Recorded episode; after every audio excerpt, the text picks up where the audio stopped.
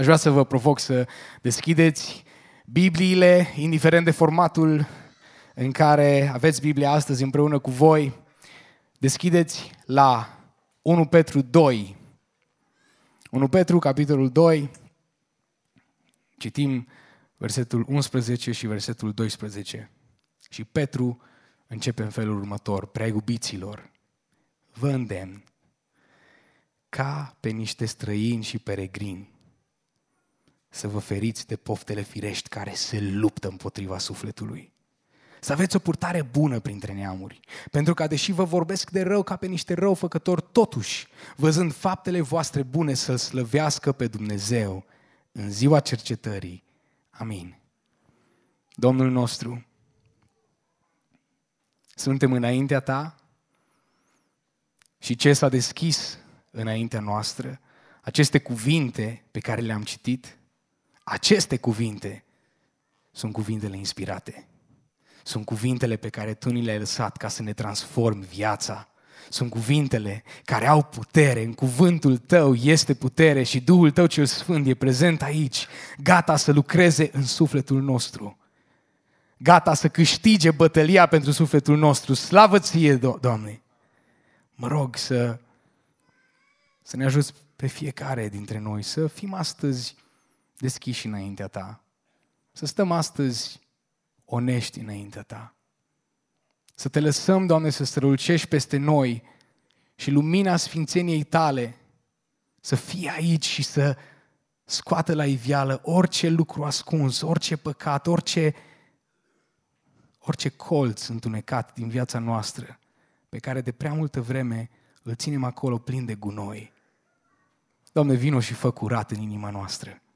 Vrem mai mult din tine. Vrem să experimentăm lucruri mai mărețe împreună cu tine, dar mai mult decât orice. Te vrem mai mult pe tine, Domnul nostru. Amin. Prima poruncă pe care Domnul nostru Isus Hristos o rostește la începutul lucrării sale aici pe pământ este pocăiți-vă, pentru că împărăția cerurilor este... Nu mai știți, gata, ți uitat. Ce mai citim Coranul în ultima vreme, zice? Nu. Pocăiți-vă căci împărăția cerurilor este și astăzi este mai aproape decât atunci când aceste cuvinte au fost rostite. Pocăiți-vă! Păcatele noastre, păcatele pe care noi le comitem, nu sunt comise doar împotriva propriului nostru suflet sau doar împotriva celor cărora le greșim. Dacă ne uităm în Scriptură, o să vedem că Domnul Isus ne, ne arată în Luca 15, vorbind despre fiul risipitor, că atunci când el se întoarce acasă, spune, Tată, am greșit împotriva cerului și împotriva ta. Atunci când păcătuim, noi de fapt greșim în primul rând împotriva cerului, adică împotriva lui Dumnezeu. Păcatul nostru este ofensator față de Creatorul nostru. Prin alegerile noastre noi minimalizăm imaginea lui Dumnezeu în lumea în care El ne-a așezat. Minimalizăm imaginea lui Dumnezeu prin păcatele noastre. Atunci când păcătuim, noi de fapt spunem, hmm, oare chiar ești Dumnezeu? Pentru că dacă este Dumnezeu, vom asculta cuvântul Său. Dacă este atot puternic, suveran, măreț, drept și sfânt în toate, atunci nu vom îndrăzni. Dar păcatul nostru e ofensă la adresa Lui și de multe ori ne concentrăm atunci când citim cuvântul lui Dumnezeu sau atunci când îl auzim, ne concentrăm poate un pic prea mult pe noi. Și suntem orbiți la adevărul din spatele tuturor acțiunilor lui Dumnezeu în istorie. Dacă Dumnezeu a hotărât să fie om, să creeze om, să facă om după chipul și asemănarea sa, dacă Dumnezeu i-a creat într-o zi pe Adam și Eva și noi toți în urma lor, Isaia ne divulgă realitatea acestea, aceasta și ne spune că am fost creați pentru slava lui Dumnezeu. Ăsta e scopul pentru care am fost făcuți. Dacă vei citi Scriptura de la Geneza până la Apocalipsa, vei vedea cum acesta este, este motivul Scripturii, cum Dumnezeu face tot ceea ce face pentru gloria numelui Său, pentru măreția sa, pentru faima sa, pentru ca să-și arate slava în lumea pe care a creat-o și oamenii să privească spre El cu admirație, creaturile toate să privească spre El cu admirație și închinare. Nu avem timp să trecem printr-o sumedenie de pasaje, dar vreau dacă ne-am uitat la început, să ne uităm puțin doar la final. Apocalipsa 21 cu 23 spune așa, vorbind despre noul Ierusalim, cetatea nu are nevoie nici de soare, nici de lună ca să-i dea lumină și gândește de doar ce face soarele, ce mult înseamnă, ce înseamnă soarele pentru noi ca și umanitate astăzi. Cetatea nu are nevoie de soare. De ce? Pentru că o luminează slava lui Dumnezeu, iar mielul este sfeșnicul ei. Amin. Acolo în cer, cerul este despre slava lui Dumnezeu. Ezechiel vorbește despre un timp în care Dumnezeu a ales să nu-și pedepsească poporul din pricina numelui său. A ales să, să îndepărteze pedeapsa de la ei. A ales să le ierte păcatele din pricina numelui său. Habacuc vorbește despre un timp în care gloria lui Dumnezeu va fi la fel ca și apa mării. Imaginează-ți că ești în mijlocul mării și apă peste tot. Așa va fi gloria și frumusețea lui Dumnezeu. Ascultă-mă, dacă tot universul cel prezent și cel care vine, a fost făcut pentru slava lui Dumnezeu. Înseamnă că e imposibil pentru tine, pentru mine, ființa creată, să ne găsim împlinirea oriunde altundeva decât în gloria lui Dumnezeu, decât trăind, decât admirându-L pe Cel care este Dumnezeul nostru. Eu cred din toată inima și afirm astăzi că nici o persoană nu se naște în lumea aceasta ca un rebut, ci toți ne naștem cu această capacitate de a experimenta slava lui Dumnezeu. Dar puțini sunt cei care găsesc calea. Puțini sunt cei care găsesc calea. Deși e acolo, nu? Cine nu-și dorește astăzi să fie fericit și împlinit? Cine nu-și dorește să fie, să trăiască o viață cu adevărat bună, să fie mulțumit, să fie fericit, să fie bucuros de ceea ce are? Cine nu-și dorește? Mass media, pe de parte, asta ne prezintă, asta ne arată zi după zi, filozofia de-a lungul timpului, același lucru căutarea, în căutarea fericirii. Și totuși nu e ciudat cum te uiți la cei care ar trebui să fie cei care ar trebui să fie cupe de fericire, pline de fericire, oameni care au totul, faimă, bani, au totul în lumea aceasta și totuși îi găsești la clinici de dezalcoolizare dependenți de droguri sau alte lucruri. Interesant. Cine nu-și dorește să fie fericit? Domnul Iisus este întrebat, care este cea mai importantă poruncă? Care este cea din tâi poruncă? Și poate că ne așteptam, nu într-un gest de echilibru, uh, Hristos să să deseneze un cerc, să pună poruncile în acel cerc și să spună toate vin împreună și așa mai departe. Dar el chiar face un clasament și spune cea mai importantă poruncă este să-L iubești pe Domnul Dumnezeul tău cu toată inima ta, cu tot sufletul tău, cu toată mintea ta și cu toată puterea ta, cu voința ta. Aceasta este cea din tip poruncă și atunci când noi nu reușim să împlinim porunca aceasta, păcătuim. Atunci când noi iubim și prețuim orice altceva mai presus decât pe Dumnezeu, încălcăm prima, cea din tip poruncă. Eșuăm în a împlini scopul pentru care ne-am trezit în lumea aceasta. Și aduce neîmplinire. Și asta aduce neîmplinire. Și oamenii încearcă astăzi să acopere această neîmplinire cu tot felul de Dumnezei contemporani, falci, străini și neputincioși. Mai degrabă să amorțească această dorință a sufletului după Dumnezeu, să amorțească stând ore în șir în fața televizorului, să amorțească făcând scroll pe Facebook la nesfârșit și Facebook-ul efectiv parcă este creat să-ți ofere această continuitate neîntreruptă, să poți să-ți amorțești gândurile. Netflix, seriale după seriale, Ore după ore, ore după ore, doar să nu cumva să te trezești singur cu tine însuți și să spui întrebările care contează cu adevărat. Spune Domnul Iisus în Luca 11 cu 42, dar vai de voi, fariseilor, căci voi dați zecială din mentă, din rută, din orice zarzavat, dar neglijați dreptatea și dragostea lui Dumnezeu. Pe toate le faceți, dar uitați partea cea mai importantă, să-L iubiți pe Dumnezeu.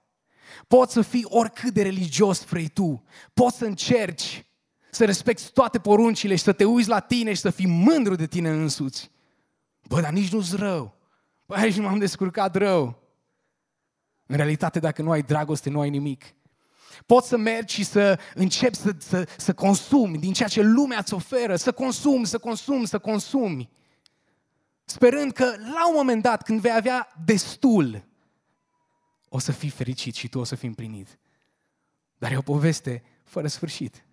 Dacă nu ai dragoste de Dumnezeu, nu ai nimic.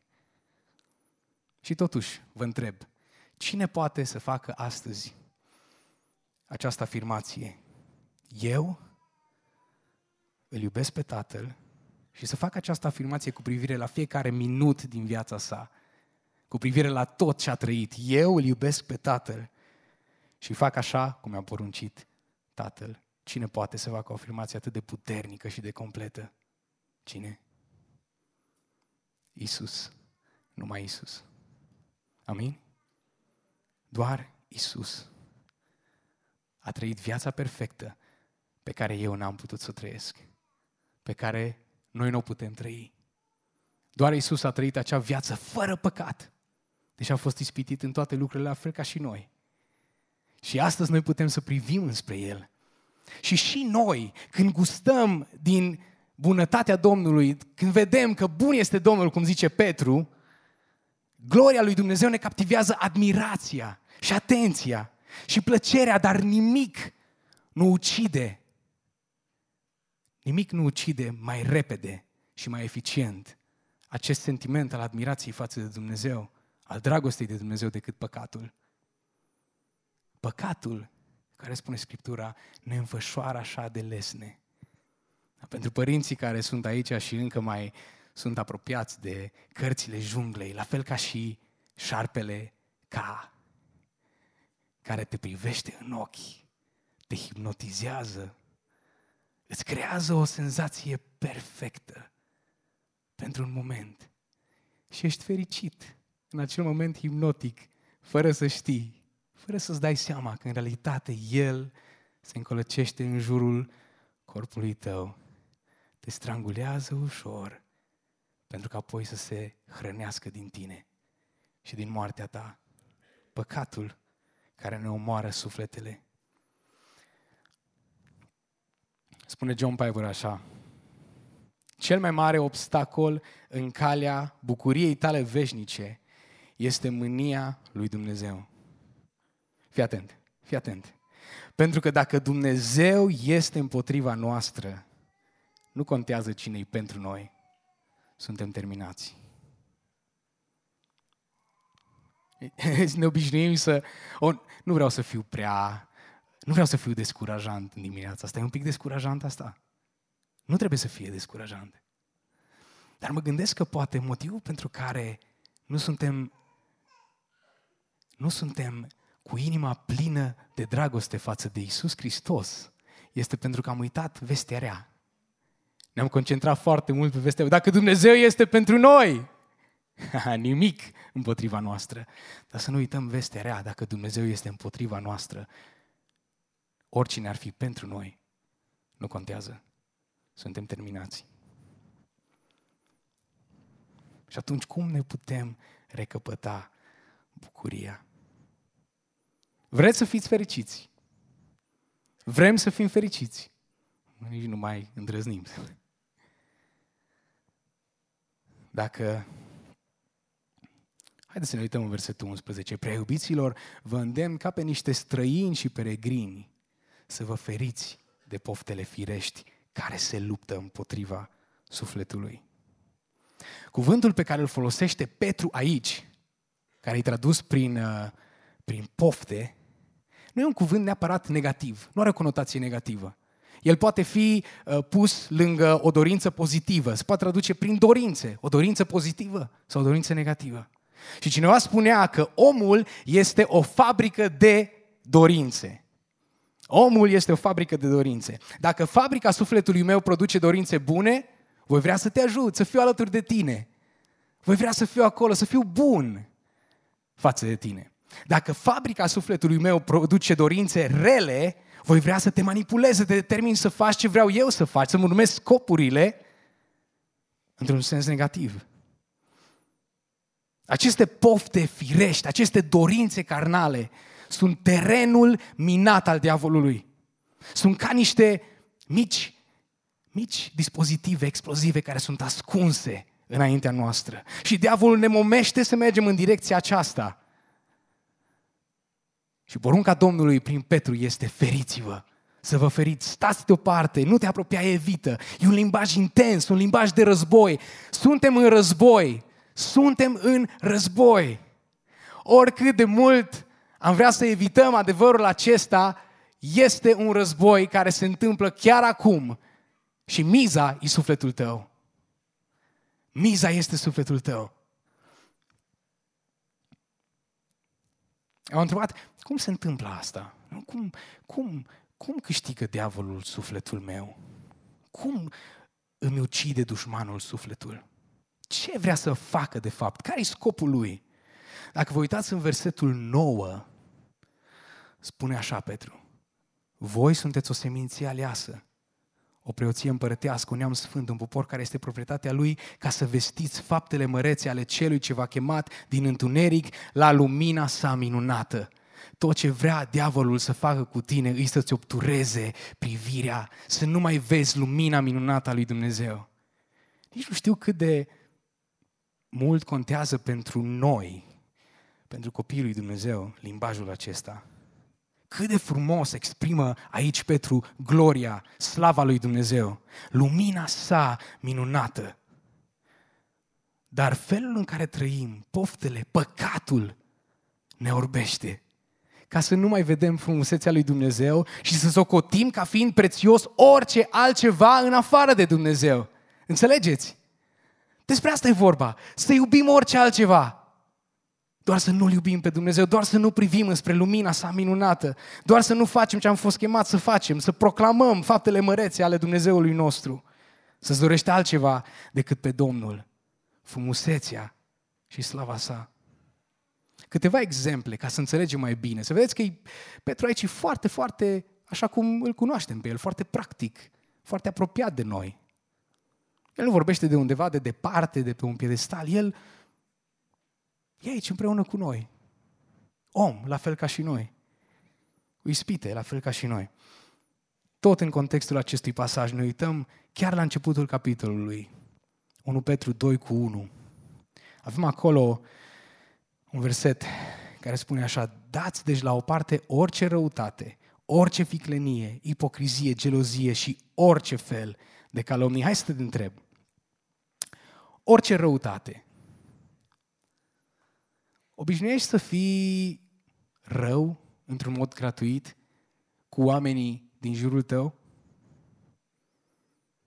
Obișnuiești să spui răutăți pentru simplu fapt că poate asta te face să fii remarcat, poate. Mi se pare ciudat în cultura în care trăim noi astăzi că răutatea de multe ori trece ca inteligență. Oamenii care sunt cei mai abili în a-și manifesta, în a, în a, în a rosti cuvinte răutăcioase față de ceilalți, de cele mai multe ori într-un mod gratuit, trec ca fiind extrem de inteligenți. Pofta de a fi remarcat orice viclenie. Cineva spunea că viclenia este înțelepciunea folosită într-un scop rău. Înțelepciunea folosită într-un scop rău. Ești perfid? Manipulativ? Încerci să învârți cu viclenie situații și oameni ca să obții ce vrei sau ce poftești? Ipocrizie. Două sau mai multe fețe? Una aici, la biserică, care vine pusă în poșetă odată ce ai trecut de ușile de la Casa Tineretului, o alta la lucru, un alt limbaj,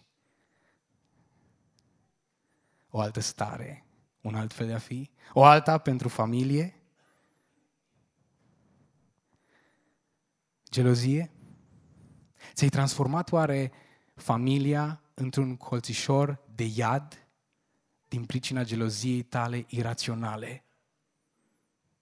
Pentru că e vorba despre tine, despre nevoile tale, despre cine ești tu, despre așteptările pe care tu le ai mereu.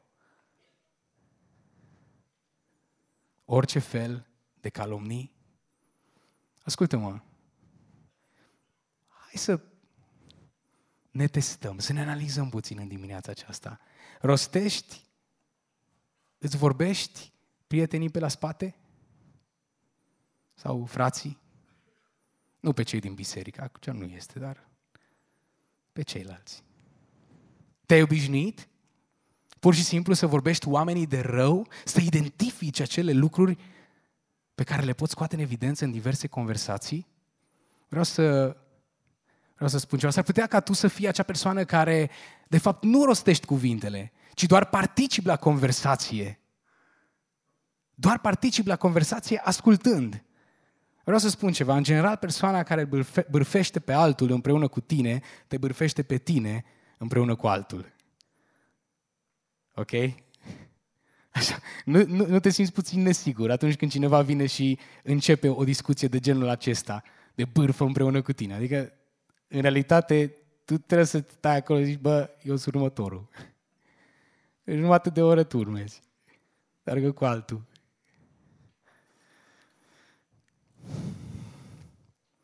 Orice răutate, orice viclenie, ipocrizie, gelozie, orice fel de calomnii, păcatele sufletului, poftele sufletului. Dar dacă e să fim sinceri în dimineața asta cu noi, nu e așa că fiecare dintre noi gustăm din când în când din plăcinta aceasta? Nu e așa că se întâmplă ca noi să fim acel om care câteodată e rău, câteodată e viclean, care e un pic ipocrit, care îi vorbește de rău pe ceilalți, care e extrem de preocupat de sine însuși, de eul său. Dacă e să fim onești, nu ați observat că fiecare poftă, atunci când îi dăm curs și o lăsăm să devină o realitate, să se transforme într-un păcat, fiecare poftă durează atât de puțin. Acel moment de răcorire, acel moment de bine, durează așa de puțin. A plecat și ce rămâne în urma lui? Dezgust? Scârbă pentru ce ai făcut? După ce conversația, gândul sau actul au trecut, ce rămâne în urmă? Acolo este oare fericirea noastră? Nu poți să vorbești despre dorințele carnale fără să vorbești despre sexualitate. Ce spune pofta? Această mină ascunsă în calea noastră. Ce spune? O, dacă Dumnezeu ar fi vrut să nu faci asta, mă, n-ai fi simțit plăcere când o faci. Asta e valabil pentru acte sexuale în afara căsniciei, în afara căsătoriei, valabil pentru consum de droguri, valabil pentru pornografie, valabil pentru poftă. Asta spun așa, de pe teren. Am auzit asta, mă, dacă Dumnezeu ar fi vrut să nu fac, Dumnezeu vrea să fiu fericit, să mă simt bine. Nu? Dacă ar fi vrut să nu fac, nu m-ar fi lăsat să mă simt bine când fac asta. Și practic în loc să asculți de cuvântul Dumnezeului care te-a creat, care știe cine ești, care a inventat, a inventat mintea ta, sufletul tău, care a inventat chiar și relațiile intime și le-a așezat în contextul căsniciei ca să aducă împlinire, ca să fie o unire fizică, emoțională, dar mai ales spirituală, ceva ce nu poți să experimentezi în afara lui Hristos. Și tu preferi să asculți de celălalt, care în realitate e dușmanul tău, ce te atrage și în curând o să auzi acel click că ai călcat pe mine și urmează să explodeze. Așa e întotdeauna cu pofta. Asta e dușmanul, să știm cu cine luptăm. E important să știm cu cine luptăm. Trebuie să ne ferim. Ne cheamă Domnul să ne ferim de pofte. Întrebarea este cum? Cum putem să ne ferim? Și vreau iară să ne uităm la următoarele două versete, de la începutul capitolului, versetele 2 și 3, unde așa ne spune Petru, zice, ca niște copilași nou născut, nou născut să tânjiți după laptele duhovnicesc cel curat, pentru că prin el să puteți crește spre mântuire, dacă ați gustat într-adevăr că bun este Domnul. Cum să luptăm? Răspunsul este aici în textul acesta. Ați observat condiția din versetul 3. Dacă ați gustat, într-adevăr, că bun este Domnul. Ce frumos vorbește Petru despre mântuire. Ăsta e acel Petru care s-a blestemat că nu-L cunoaște pe Iisus Hristos. Acel Petru care a, care a umblat ani de zile cu Isus Hristos și acum este în Roma și le scrie credincioșilor răspândiți în Imperiul Roman care erau sub persecuție. Acest Petru le spune, dacă într-adevăr ați gustat ce bun este Domnul, este Domnul bun cu tine și a arătat Domnul bunătatea vreodată peste viața ta? E o întrebare reală, gândește-te la asta. Este Domnul bun cu tine? Săptămâna aceasta am studiat mai mult romani și în mod special capitolul 5 din romani. La începutul săptămânii de acolo mă gândeam, intenționam să predic, dar mi-am dat seama că e imposibil uh, să trecem prin toată povestea lui Pavel din Romani, doar în capitolul 5, fără să vedem contextul și tot ce se întâmplă acolo, dar vă rog să-mi îngăduiți doar două versete să citim. Spune Roman 5, 8 și 9, spune însă Dumnezeu și-a dovedit dragostea față de noi prin faptul că ne-am pocăit, ne-am întors la Domnul, am lăsat păcat în urma noastră și tătie bune și frumoase, nicio încercare, cu flori pe cale, soare pe cer, mere mai departe cu Domnul Isus, așa e? Unde e bunătatea lui Dumnezeu? Că Pavel zice cu câteva versete înainte că noi ne bucurăm chiar și în mijlocul încercărilor. Și a dovedit Dumnezeu dragostea față de noi prin faptul că în timp ce noi eram păcătoși, Hristos a murit pentru noi. Deci cu atât mai mult acum, când am fost îndreptățiți prin sângele Lui, vom fi mântuiți prin El de mânia lui Dumnezeu. Știi unde e bunătatea lui Dumnezeu? că acest Dumnezeu împotriva căruia noi am greșit a venit lângă noi, acolo unde noi, în ciuda avertismentelor, în ciuda avertismentelor din conștiința noastră și din cuvântul lui Dumnezeu, am călcat. Am călcat. Și l-am dezonorat pe Dumnezeu. Și l-am făcut pe Dumnezeu să pară mic și noi am călcat și noi meritam acum să explodeze în fața noastră, să plătim prețul, dar a venit Iisus Hristos și a luat El forța distructivă a dispozitivului exploziv, toată, a absorbit-o El. Prin ascultarea noastră am declarat probabil că Dumnezeu nu este Dumnezeu. Am refuzat să ascultăm cuvântul Lui și a venit Iisus Hristos să poarte mânia lui Dumnezeu asupra Lui și ascultă-mă, Dumnezeu nu este un cățel dintre acesta, un cocker spaniol. Noi avem un astfel de cățel, cocker. Și pentru el, pentru cățelușa noastră, împlinirea ei e ca o dată pe săptămână, maxim, să o mângâi un picuț pe cap. Și dă din coadă și începe să învârte așa. Și fericită.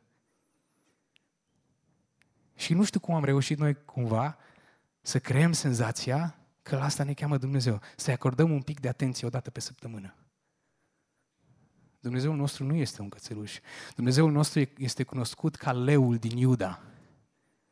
Leul din Iuda. Și în preajma unui leu nu te comporți ca în preajma unui cățeluș. El este cunoscut ca fiind drept, sfânt și chiar feroce.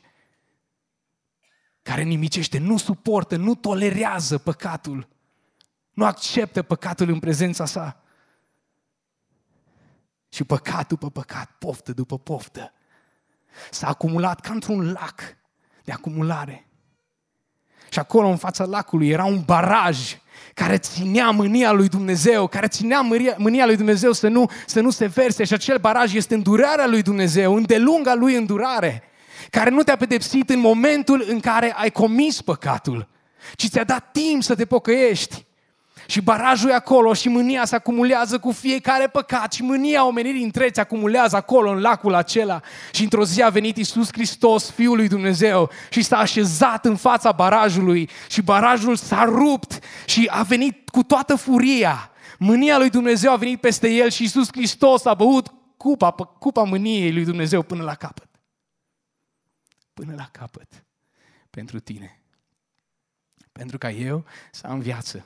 Și astăzi pot să mă ascund în spatele lui Isus Hristos prin credință, pot să mă ascund în spatele lui prin credință și nu este niciun alt fel în care pot să fiu mântuit decât prin Isus Hristos. Ce? ce să încerc să fac?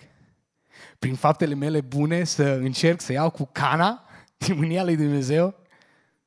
Ce, să, ce, ce altă opțiune am decât să mă ascund în Isus Hristos? Aceasta este cu adevărat bunătatea lui Dumnezeu, care nu ne-a dat ce meritam. I-a dat Fiul lui Său, pentru ca noi să avem viață. Pe când eram noi încă păcătoși, Hristos a murit pentru noi, glorie Lui! Ai gustat tu din această bunătate. Ai gustat tu să vezi că bun este Domnul. Așadar, cine ești? Cine ești tu cu adevărat? Cine ești tu?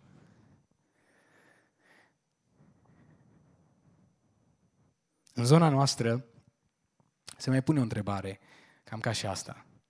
Dacă te duci la țară și te întreabă cine ești și zici, eu sunt Răzvan. E bine, dar a cui ești tu? Nu așa se întreabă. Deci, Angelii Delcului. E, nu e, ci e, așa cu gura un pic într-o parte. A cui ești tu? Petru spune în 2 cu 9, voi sunteți o seminție aleasă, o preoție împărătească, un neam sfânt, un popor care este proprietatea lui ca să vestiți faptele mărețe ale celui ce va chema din întuneric la lumina sa minunată. Nu avem nicio șansă în dimineața aceasta să luăm fiecare expresie și să vedem adevărurile glorioase care se ascund în fiecare expresie. Dar dacă ești un copil al lui Dumnezeu și dacă îl iubești pe Dumnezeu, te rog, setează-ți fabrica de dorințe să, să producă această dorință bună săptămâna aceasta. Ia expresiile acestea, analizează-le și află cine ești cu adevărat în Hristos. Află la ce ne cheamă de fapt Dumnezeul nostru. Poate de multă vreme n-ai mai stat să te războiești puțin cu cuvântul lui Dumnezeu. Lasă-ți fabrica dorințelor să producă această dorință bună. A cui ești tu? Un popor care este proprietatea lui, lui Dumnezeu. Proprietatea lui Dumnezeu. Suntem proprietatea lui Dumnezeu cu toții. Nu v-ați întrebat de ce în biserică sunt oameni așa de diferiți care vin împreună din diverse medii sociale,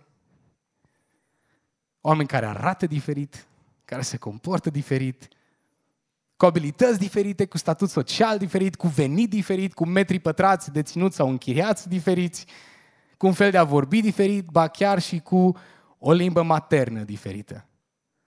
Again, pistoș, așa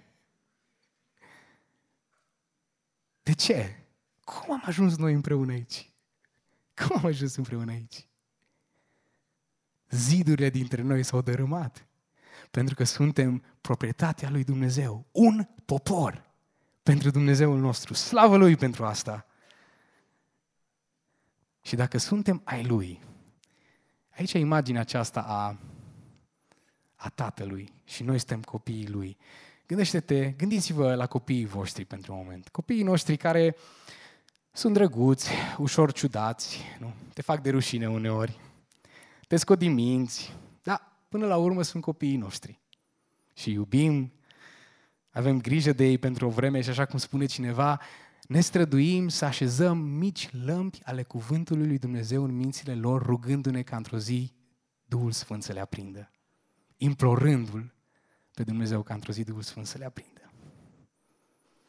Cu toate căderile, cu toată rebeliunea, cu toate poftele firești, cu toate păcatele din viața ta, Iisus, Dumnezeu se uită la tine și spune, ești al meu, ești proprietatea mea. Se bucură de tine cum se bucură un tată de copilul său, atâta doar că emoțiile sale sunt desăvârșite și nu sunt întunecate deloc de păcat. Și atunci când Dumnezeu se bucură de tine, ne arată Cefania că El nu mai poate de bucurie pentru tine. El cântă peste tine, peste viața ta.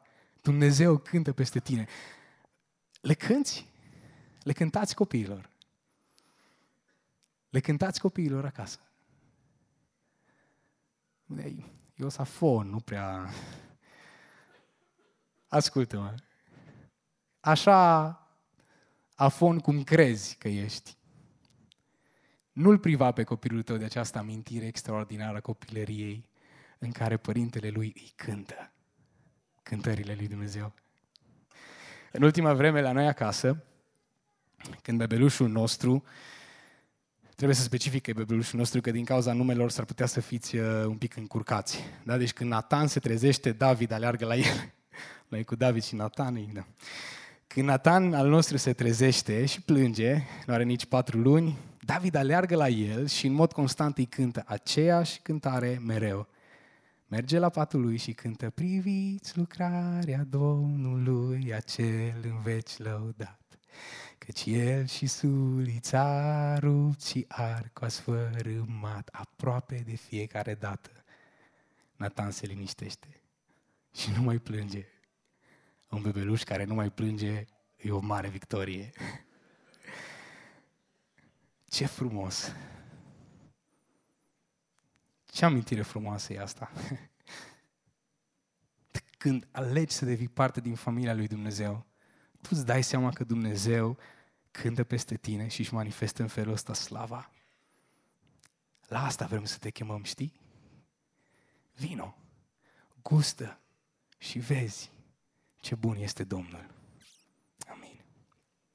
Primul lucru, cum să înfrângem poftele, identitate, Gândește-te bine cine ești. Al doilea lucru, continuă, perseverează, du-te mai departe. Noi punem foarte mult accent pe expresia a te întoarce la Domnul și bine facem, că Domnul ne cheamă să, să fim preocupați de mântuirea oamenilor din jurul nostru și Domnul să mântuiască cât mai mulți oameni la speranța în acest nou sezon. Amin. O, dar chiar că putem așa un amin mai puternic. Domnul să mântuiască cât mai mulți oameni la speranța în perioada următoare. Amin. Amin. Și cei care ne vizitați și nu sunteți de aici, ziceți amin că se pune și la bisericile dumneavoastră, deci nu doar pentru noi. Punem accent pe expresia a te întoarce la Domnul, dar uităm că de fapt Domnul ne cheamă să ne întoarcem la El în fiecare zi. La asta ne cheamă Domnul nostru. Și zice Petru aici, ca niște copilași nou născuți, să tânjiți după laptele duhovnicesc, cel curat, pentru că prin el să puteți crește spre mântuire. Ascultă-mă, dacă ți-ai predat viața în mâna Domnului și nu înțelegi de ce nu poți să biruiești poftele acelea care sunt viața ta, păcatele cu care te confrunți de atâta, de atâta vreme, nu înțelegi de ce nu găsești în tine resursele să mergi mai departe, să le biruiești, aici e problema. Resursele nu sunt acolo. Resursele sunt în El sunt atunci când îți înrădăcinezi cu adevărat viața în Isus Hristos. E absolut epuizant să încerci să depășești păcatele din viața ta prin puterile tale. De ce mai cazi? Deși te chinui atât de mult să nu mai faci, răspunsul este acesta. Să tânjești după laptele duhovnicesc. Și acest cuvânt duhovnicesc e un cuvânt așa de frumos, pentru că, pe de o parte, se referă nu la laptele spiritual, laptele acesta duhovnicesc, vorbește despre Duh, dar în același timp, în rădăcina lui este cuvântul acela pe care îl știm cu toții, Logos, care înseamnă cuvânt.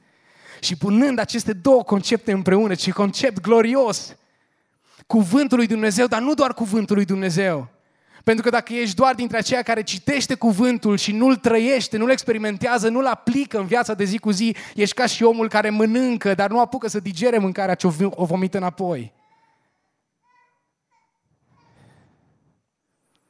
Laptele duhovnicesc, cuvânt, activat, aprins de Duhul lui Dumnezeu. Ce înseamnă a tânji? Suntem deja la a treia școală în care învățăm că când un bebeluș tânjește după lapte, așa cu adevărat, nici cântecele frățiorilor nu mai pot opri. Bebelușii au nevoie de acest lapte să rămână în viață, să crească, să fie sănătoși, să se simtă protejați. Ne e drag, ne sunt dragi tuturor copilașii micuți, nu? Sunt foarte drăguți. Problema e că ei nu vin cu buton de snooze. Nu e ca și cum poți să negociezi cu bebeluș, mai dă-mi o oră și după aia îți dau un lapte de nu te vedești extraordinar. Nu poți. Bebelușul când vrea laptele, vrea laptele. că e zi, că e noapte, că e seară, că ești ocupat, că ești liber, că faci orice altceva, bebelușul vrea laptele care îl ține în viață. Omulețul trebuie să-și primească laptele. Că v-am spus despre el, aș vrea să vi-l și arăt. Oricum l-ați văzut la binecuvântare. El e Nathan. E drăguț? E drăguț. Că mie așa mi se pare de-aia meu și subiectiv și de asta am zis că vă întreb că să mă asigur, că mi se pare că e foarte drăguț. Și în poza asta aici, uh, e foarte drăguț atâta că poza asta cu zâmbetul ăla frumos acolo e făcută la 3 dimineața. Așa arată un om care se hrănește cu laptele pe care și l-a cerut cu insistență. Am făcut poza asta chiar într-o seară când ne-am întors de la media și am trimis-o lui Cristi și am zis, fii atent, eu intru tiptil în casă să nu trezesc pe nimeni și când colo cine râde în sufragerie? Nathan, fericit că a primit ce a cerut. Laptele duhovnicesc este aprinderea Duhului spre înțelegerea cuvântului care ne va duce la aplicarea adevărurilor în viața noastră spirituală. Amin. Să trăim. De ce nu suntem fericiți? Uitați, uitați-vă acolo. De ce nu suntem fericiți? De ce nu reușim să câștigăm lupta cu virusii, cu bacteriile, cu poftele, cu păcatele din viața noastră? De ce suntem îngenunchiați în războiul pe care Dumnezeu ne cheamă să-l purtăm biruitori? Oare cumva pentru că nu tânjim după laptele duhovnicesc pe care Dumnezeu ne-l pune la dispoziție prin cuvântul Său pe care ni l-a dat și prin Duhul Său cel Sfânt care locuiește în noi. Prea iubiților, vă îndemn ca pe niște străini și peregrini. E atâta de multă bogăție în textul acesta încât eu cred că în urma ascultării mesajului ar trebui să fim uh, mai degrabă pasionați, să vedem mai mult, mai mult ce vrea Domnul să ne spună. Sunt atâtea alte detalii frumoase în acest text, în felul în care Petru ni se adresează. Să vă feriți de poftele firești care luptă împotriva sufletului. Hm. Să aveți o purtare bună printre neamuri, pentru că deși vă vorbesc de rău ca pe niște răufăcători, totuși văzând faptele voastre bune, să slăvească pe Dumnezeu în ziua cercetării. Amin. Pentru ce ne pregătim? În sezonul ce ne stă înainte la BBSO.